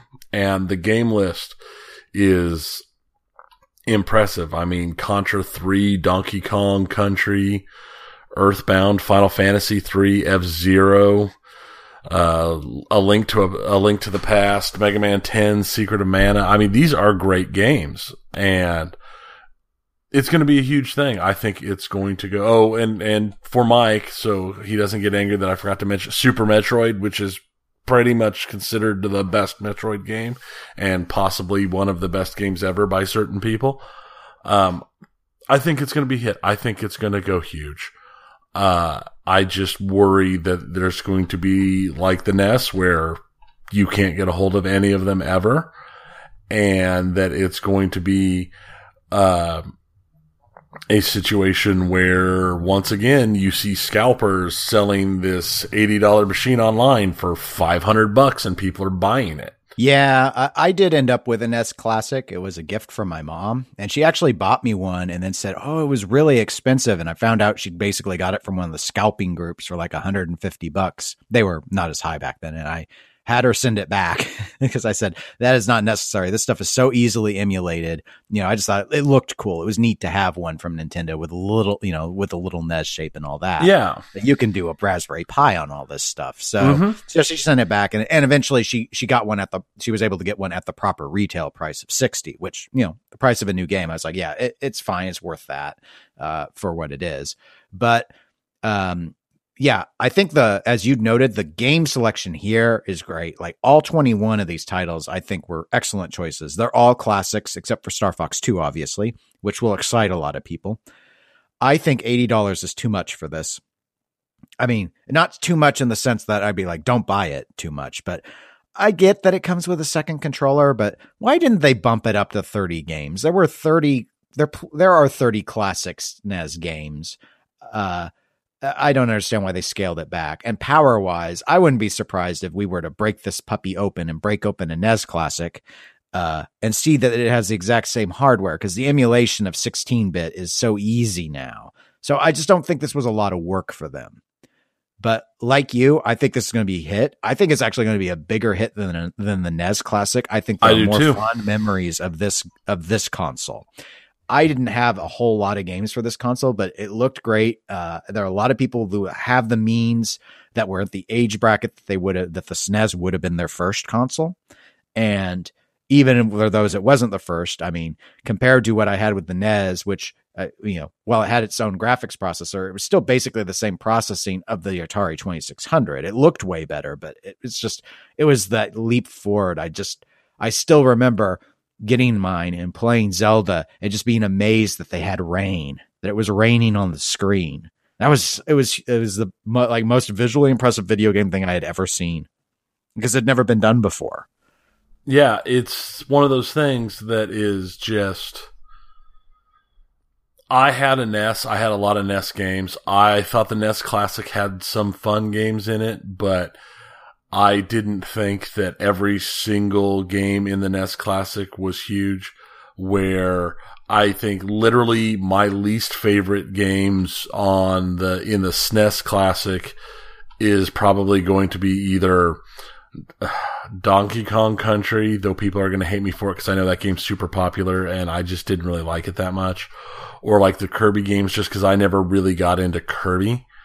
But everything else are huge, amazing, really good games. So yeah, this system is even more interesting to me than the other, but like you, I don't know if I'm willing to spend the $80 on it. I mean, not when I could take a Raspberry Pi and build a system that will play all of these games plus more, plus all the NES games and do everything else, in the same price range. Yeah. I mean, my dad likes to do little Pi projects as, it just appeals to him, and he gave me a gaming one quite a while ago. So I probably have a bunch of these games already. I haven't decided. I might wish list it and just, see if someone else wants to buy it for me, but I don't plan to go out and get one. But this does beg a question that I thought would be good to end on before we move away from the SNES Classic. So 2018, Tony, are we getting an N64 Classic? Is it going to come with 3 controllers and 12 games for $100? I could see it. Honestly, I could see it just because I could see Nintendo doing something like that, and they'll get more love than hate, and it'll sell amazingly. And then it'll be like, wow, we ran out. We just didn't make enough. This whole limited run thing, this forced limited run thing, this Disney Vault crap. Yeah. The Disney Vault. I hate this stuff. It's like, people want it, sell it. Sell it until people don't want it anymore, then sell something else. Forcing it so people it just makes people not want it. A lot of these games are stuff that people have had, and there are people out there who have problems with like emulation and with stuff like that. And I don't have an emulator, and I've considered getting one, but I've never done it. But at the same time, there are people who want things that look like the original, that gives them the feeling, that gives them the desire, but they don't want to go through and make something or buy something. They don't want to, or have someone make for them something that's going to be more complicated than just literally press the button and do it. And it looks like the original, and it's an official title. If you're going to do this, do it correctly. Sell it.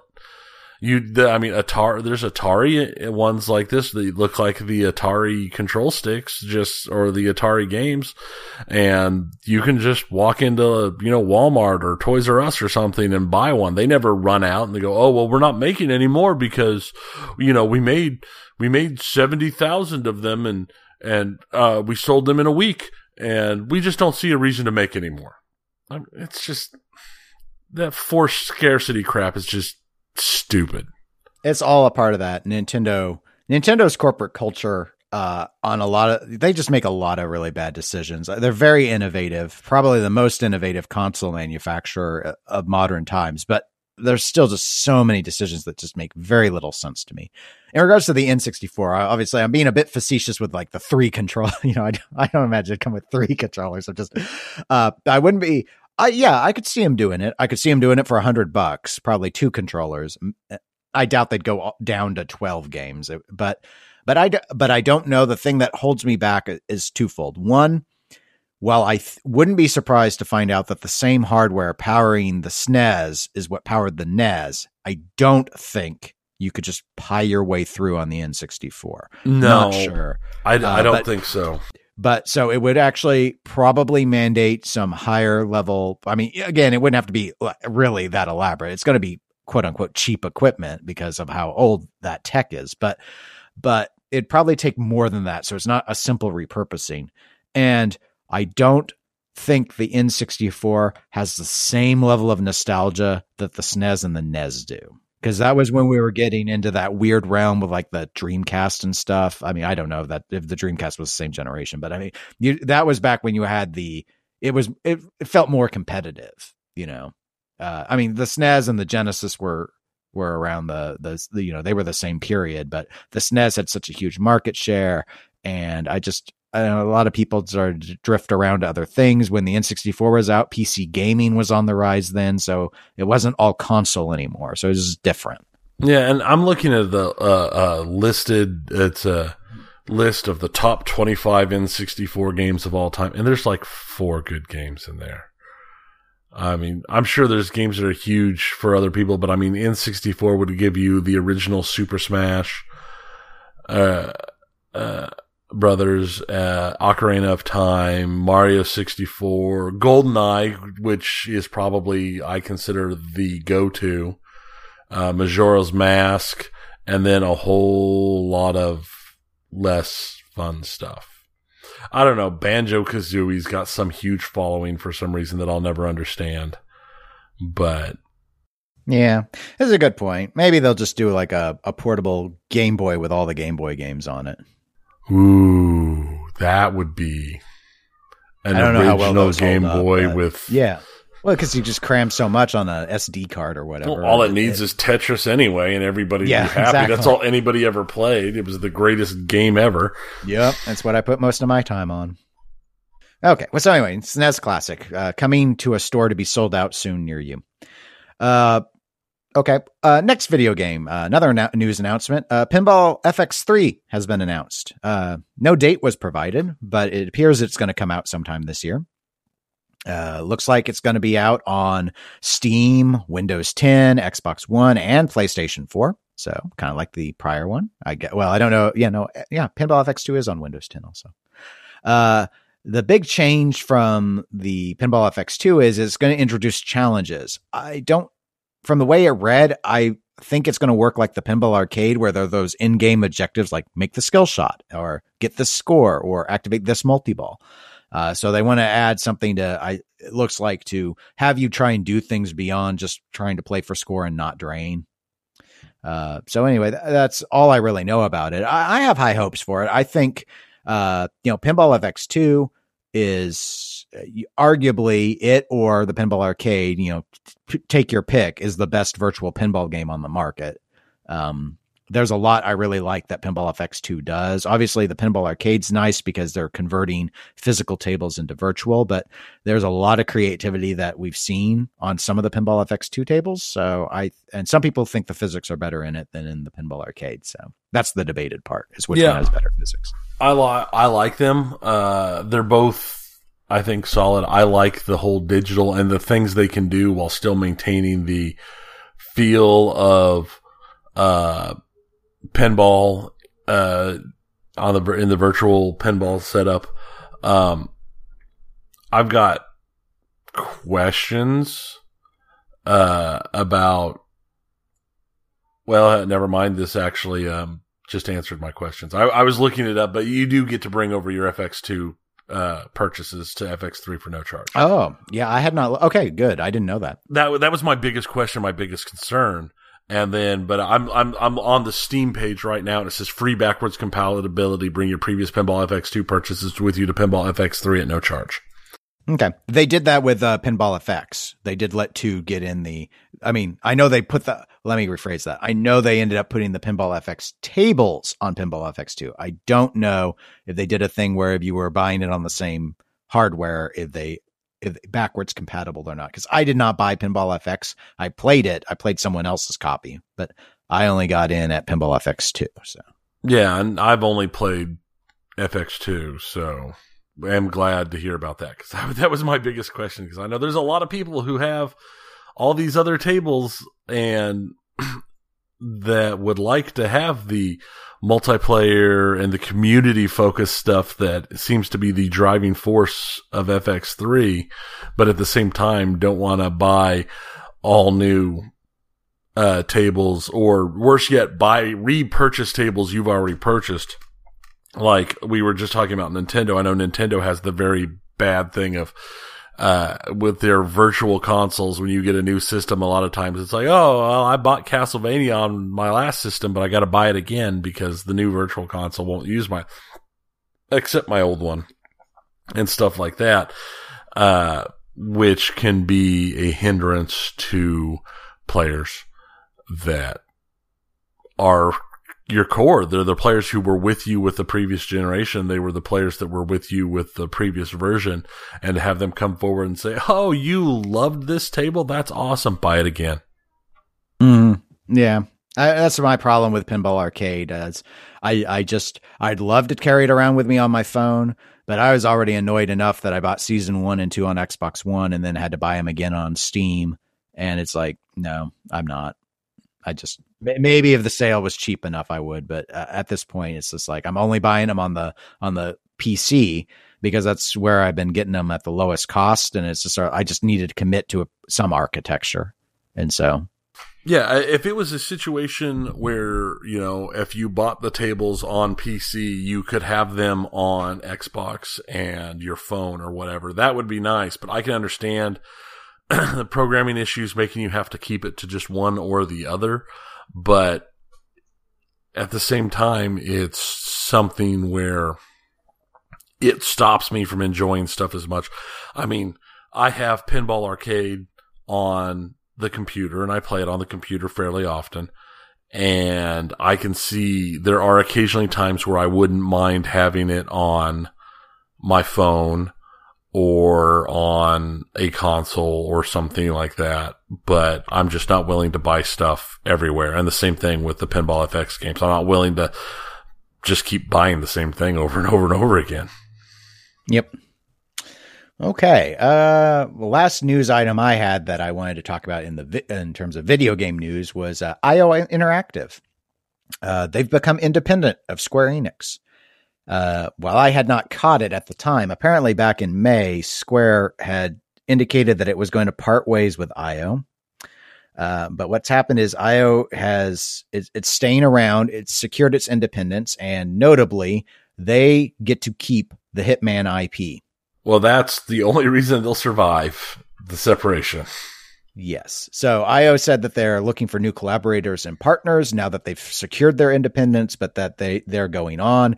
And I believe all rights and ownership and everything of Hitman has transferred completely over to them. So the last Hitman game they released, which is just called Hitman, was done in a seasonal structure. I think they, right after this announcement came out, they made the very first episode of that free for people. Yeah. So you could download it and play it for free.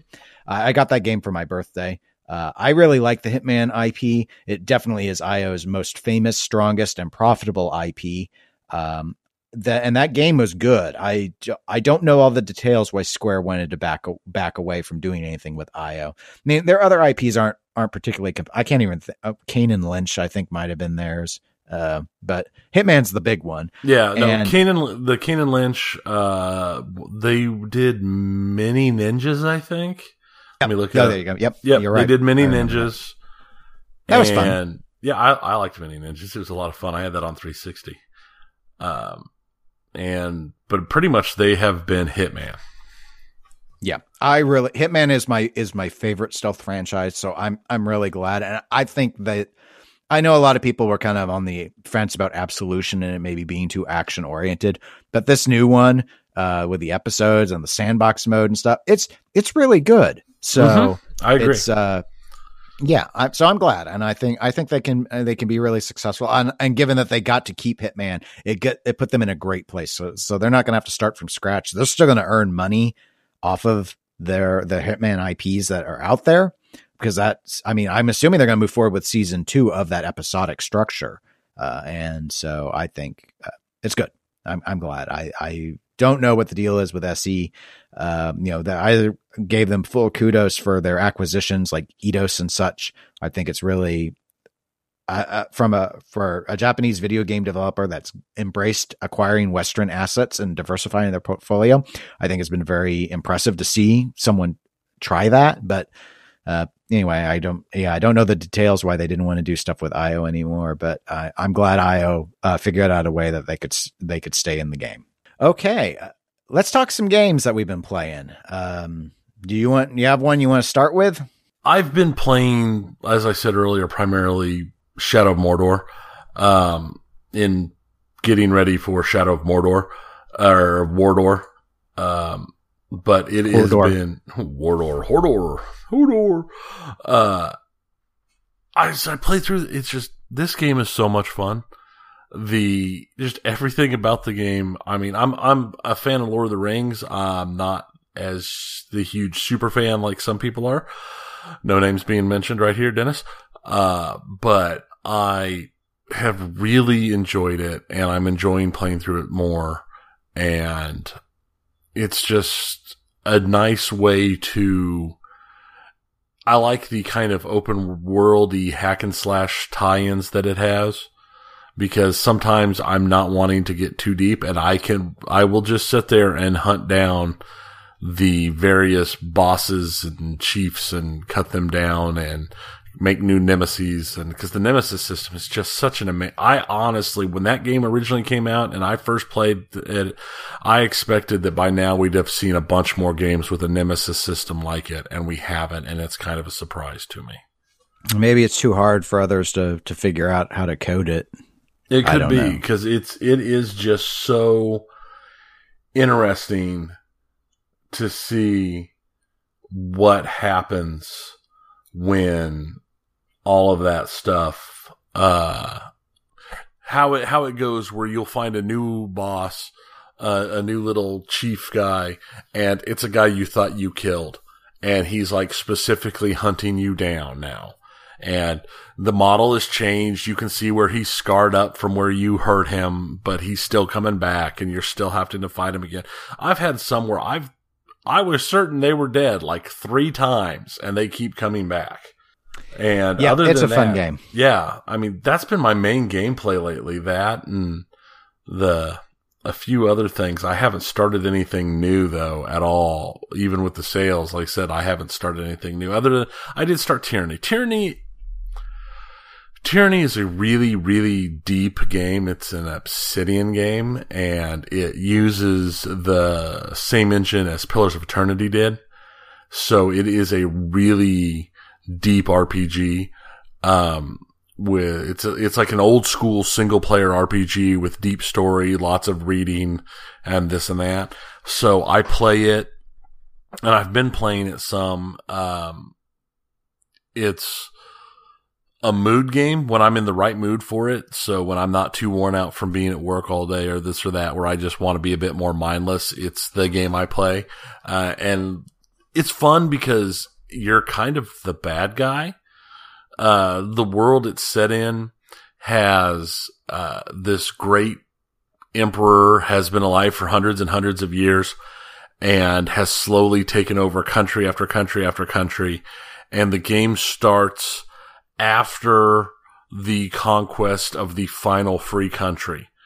And there are two, I don't want to call them, well, they're kind of factions. There are basically 2 armies. The Emperor has 2 primary armies that are both very different from each other, and is the way of any despot. He plays them off of each other. And there are other factions. You are one of the other factions. You are part of the...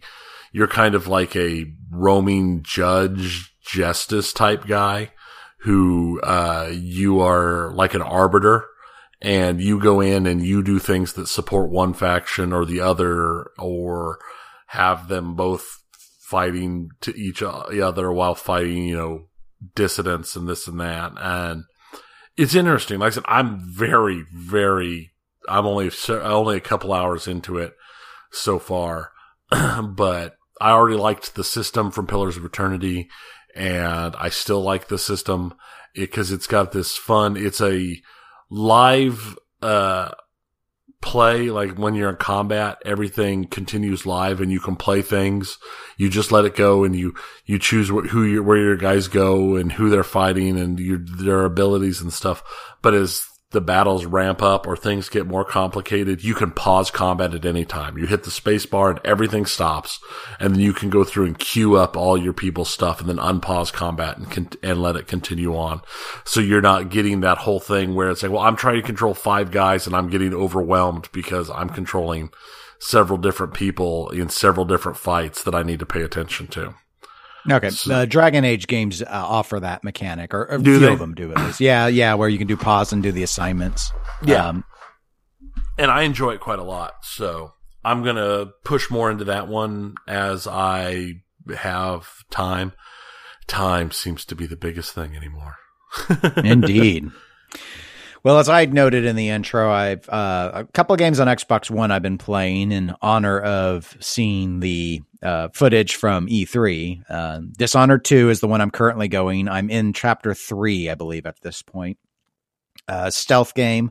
I'm playing as the girl Emily in this. You have the option to play as her or her dad. And you have to play as her dad in the first Dishonored game. So I wanted to, they have different power sets. So I wanted to play with her powers. So that's why I did the choice. I had what I describe as a visual discomfort with the first Dishonored. I describe it as an ugly game. It's supposed to be dirty. I don't know. I just didn't like the art style. This one doesn't bug me the same way that the first one did, where I thought it just looked off, like just kind of gross. I don't know. Not like Brink Bad, which is got horrible art, but anyway, I'm playing on the default difficulty. It does, in that mode, you do really want to stay in stealth because you won't hold up well in hand-to-hand combat by and large. And I made myself on the second chapter play very, very cautiously, and I got through the whole thing without being detected and without taking any lives. But I doubt I'll be keeping that up. A lot of the powers function a lot easier if you kill, but killing... You mean you're not going to do a full pacifist run? No, on chapter 1, I killed a lot of people. I did it. I ended up on chapter 2. I didn't because I wanted my noticed in all my saves. It was saying high chaos. And I know you don't get the good ending if the chaos level is high. So I thought, let me try and tone that down. But where I'm at chapter 3 right now, it's like, I think I just want to kill these people. So we'll see. But one of the issues is the unfortunate issues that I've been having is, the game has crashed on me 4 times already. So and I haven't been having that problem on the Xbox One games, 360, especially later in its life cycle I did. But, I've had some where it just all of a sudden reloads the title screen or just flat out crashes. And I don't know what the deal is, but it's very frustrating. It does auto save a decent amount and you can manually save any time. So it's not been like I'm losing critical progress, but it's just frustrating. It makes me, I don't know if I'll play, I had to put XCOM 2 aside so I could start working on this. And I don't know if I'll win this before I set it aside. I got 2 more in the box games for the Xbox. I still need to start. So we'll see. My overall assessment based off of how far I am in so far is it's a very competent stealth game, but I still think Hitman's better. So if I had to pick, I'd say get the episodic Hitman over Dishonored 2. But hey, if you want to play with magical powers, there's only one option. Yeah, I looked at when that game, when they were showing the stuff last year, it looked pretty cool. With the various skills that you could get and like some of the, like being able to tag things. So if you do something to one person, it happens to all of them. That looked pretty interesting. Yeah. And that's what I had to exploit to get through chapter 2 without taking lives. So I could knock one person out and then knock another one out. Oh, that's nice. Yeah. It was nice. I spared them all. It was kind of me. It's like, I'm so happy I'm going to steal everything so your bosses kill you for messing up. Yes. Yeah. Unfortunately, I was not able to spare lives in Wolfenstein: The Old Blood, which is what I played just before going into Dishonored 2. It serves as a prequel to Wolfenstein: The New Order, as I'd noted. It starts sort of at Castle Wolfenstein. So in a way, it reminds me of a throwback to Wolfenstein 3D, but it's more of an Easter egg than anything, because this is kind of like a reimagining. The story is way weaker than the New Order was. New Order actually has a pretty good story. This is minimal. It has some. It's got a handful of cutscenes, but it's really just about the gameplay. Gameplay is pretty much the same. I'd say probably fewer weapons. Again, it's a prequel. It's not as laden up with stuff. There were stealth options in these games. This one, especially in the first section, felt like you really had to use stealth. Like you didn't have much of a choice in the early levels. And you're breaking out of the prison in Castle Wolfenstein, so it kind of fits. But game stays pretty normal through the first part, and then towards the end of the game, it starts to get crazy. In Wolfenstein: The New Order, there's a lot of future tech. In this, it's more supernatural stuff starts happening towards in the last third of the game in particular. But my overall assessment of it is, if you like the New Order on the gameplay level, go ahead and play this, even though this is chronologically in the storyline before Wolfenstein: The New Order. I'd play New Order first to figure out if you like the game. And because this is not gonna hook you with its story like New Order does. So I'd actually start with New Order, and then if you need more while you're waiting for the next Wolfenstein game, go ahead and give this one a try. But that's my bullet summary on it. Just instead, it's there. It's not there, not to the same level as a full game. But I mean, is it straight DLC or is it like a standalone? It's standalone. It's a standalone. But I think it was digital only. But yeah, it's totally, okay. you don't need to own New Order to buy it. Okay, so it's one of those where it's standalone, but it feels pretty much like DLC or a side story type thing. Yeah, same engine, all that stuff. Yeah. Okay. Now you had mentioned Tyranny. I guess we're moving into our last video game segment, which I just kind of labeled as sale buys. So I already covered the games I bought that I hadn't played yet, and I'll go into the ones that I have put a little time on just to kind of give quick kind of bullet summaries on. But I don't know, did you get anything else that you haven't named yet? Did I name Day of the Tentacle Remastered? No, I think you've only named Tyranny. I have Tyranny and Day of the Tentacle Remastered, which is, you know, the remake of the classic Day of the Tentacle, that I played on, I think it was on the NES. I've heard of it, but I don't think I've played this. I mean, it was like the sequel to Maniac Mansion, and I played it so many years ago. But it's just I've heard the remaster is a really well done remaster, and it was just so cheap that I grabbed it. There's the sales going on until the 5th. There's a couple other games I'm considering getting. I just haven't pulled the trigger on any of them yet. And even if I had, it's not like I've really got the playtime right now to get into a whole bunch of new games anyway, but I'm working on them. Yeah. And most of these, I haven't been able to put a lot of time in on, hence why they're just kind of in this hodgepodge segment, but I guess I'll carve it up by platform. So there are 3 Xbox sale games that I have put a little bit of time on. One was Aqua Kitty UDX. It's like a defensive shooter. It's okay. It's nothing special. The name is the coolest part about it. Then I got Level 22, which is a pixelated stealth game. It's been pretty simple so far, but I've only gotten through the first 2 chapters, I guess. So it's fairly silly. It's got some corny humor and all that going on in it.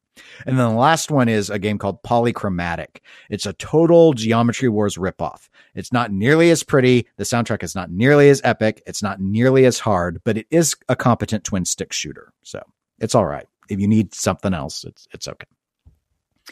Then on Steam, I got a whole bunch that I've at least done a little bit in. One is I got Season 4 of the Pinball Arcade, which is exactly what you'd expect it to be. Then my one big purchase is the most expensive Steam sale purchase I did was Binding of Isaac Rebirth. I don't know. It's less than $10, but Binding of Isaac Rebirth is what it is. It's my big buy. And I bought it because one of the other podcasts I listened to, the Link Cable podcast, which we've had one of their co-hosts, Don, on back as a guest host last year. And I have a link to them in the show notes. I'm not linking to a specific episode because they talk about Binding of Isaac like on every episode. So just pick one. But it's probably the first roguelite I've put any significant time in, and it's surprisingly addictive. Every day I've gone and been like, hey, I'll go ahead and play it. I even played it this morning again. I was just thinking, I have other stuff I haven't started. And it's like, I'll slip in a game of Binding of Isaac. I can't say I love it, but yeah, it is surprisingly addictive. So whatever they're doing it right. Yeah, and the second, oh yeah, I've played Binding of Isaac and Rebirth, and Binding of Isaac Rebirth is available. I think it's Rebirth is available even on the Nintendo Switch now. You could have, and I think it's on all the consoles. I didn't know that it was. It's just, but it was on sale on Steam, so I was like, okay, click. Let's see. I got Bit Blaster XL, which is it's like a single develop one man shop developer. It's a shmup. It's very basic, but it's all right. And then he has another game that was part of the pack I got called Orbit XL. it's more of an orbit game where you're in orbit around the sun, and you have to, it's like one button mechanics. So you basically push yourself away back to the outer orbit while you're dodging objects getting sucked into the black hole sun. So it's actually, I actually like it more than the Bit Blaster game. It's very simple, but it is challenging. And most games last less than a minute. So, I got Audio Surf 2, which I've had Audio Surf, the first one, for years. And me too. It's where you dodge blocks and collect other blocks while you're playing along to your MP3s. So anyway, it's like a more refined version of it. I've only played one song on it so far, but yeah, it's like, if you know the first one, you'll like this one. So I was like, it's on sale, I'm going to get it, and I uninstalled the first one. Then I got, the rest of them that I've been playing are a bunch of shmups. So there's Danmaku Unlimited 2. This isn't on sale because of the Steam sale. It's actually on sale because the third one just came out, I believe. It's what I call a full-fledged Japanese shmup. It's brutal. It's fun. You earn upgrades so you can buy more continues and stuff. I actually just won the game in one of the modes this morning, as in, like, because I didn't have enough continues originally. I had to buy enough. So if you like that, like, vertical scrolling, a whole screen full of bullets, this is the game for you. So it's a very good shmup. Then I got Steam and Metal, which is a steampunk themed shmup. Gameplay, I'd say, is sort of reminiscent to 1942. It's more refined than that, but that's kind of what it feels like. Except, of course, everything's steam powered.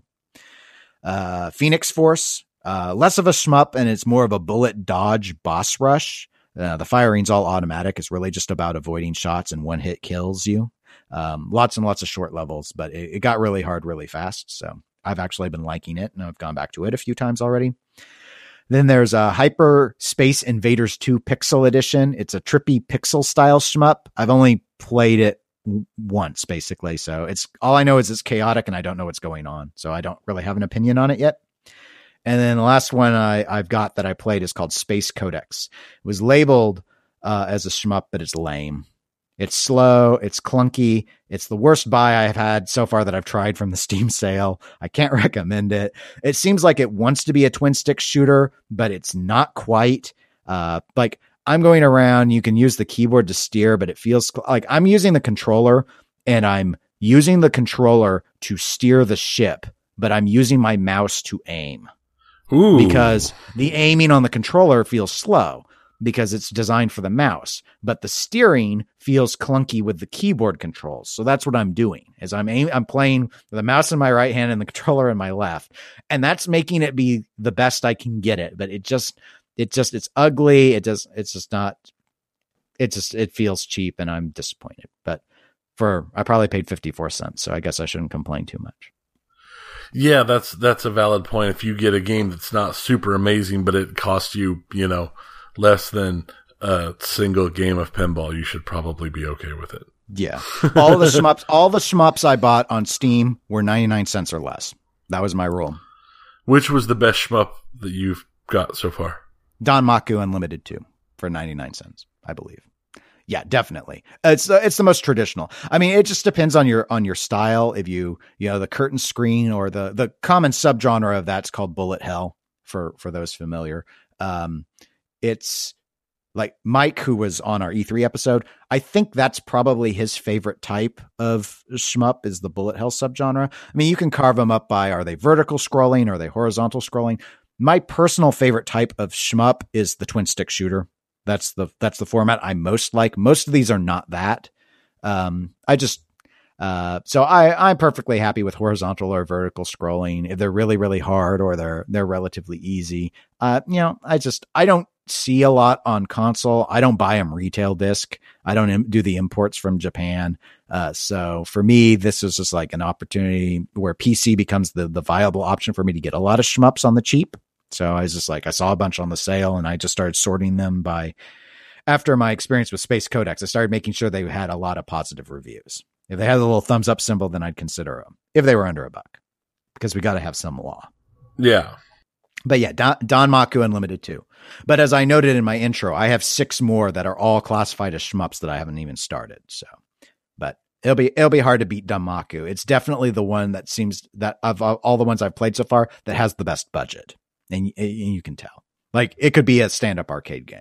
In fact, it's a conversion from one. Hence why it's Unlimited 2, and they have a third one. So nice. Okay. Hey, we got to the end of the show. This one's kind of long. Yay! It's over. Now I can go take my shower. Oh no, you're that's right. I blame pinball. Those physical games, they're filthy. It's coil dust. That's what's all over you. Yeah, not shame. No, not shame. Definitely not. It's coil dust. I'm covered in coil dust. Well, as a reminder to our now coil dust covered listeners, if you'd like to reach out to us about pinball or video games or any other type of gaming, you can reach us at facebook.com/eclecticgamerspodcast or by email eclecticgamerspodcast@gmail.com. We're available on Twitter and Instagram as eclectic_gamers. Yep. And we will be back in 2 more weeks where we will actually be discussing CantCon.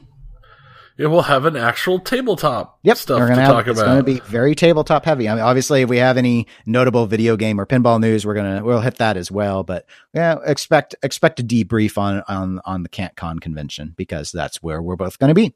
Until next time, I'm going to say I'm Dennis. I'm Tony. Yep. And have a good weekend. Goodbye.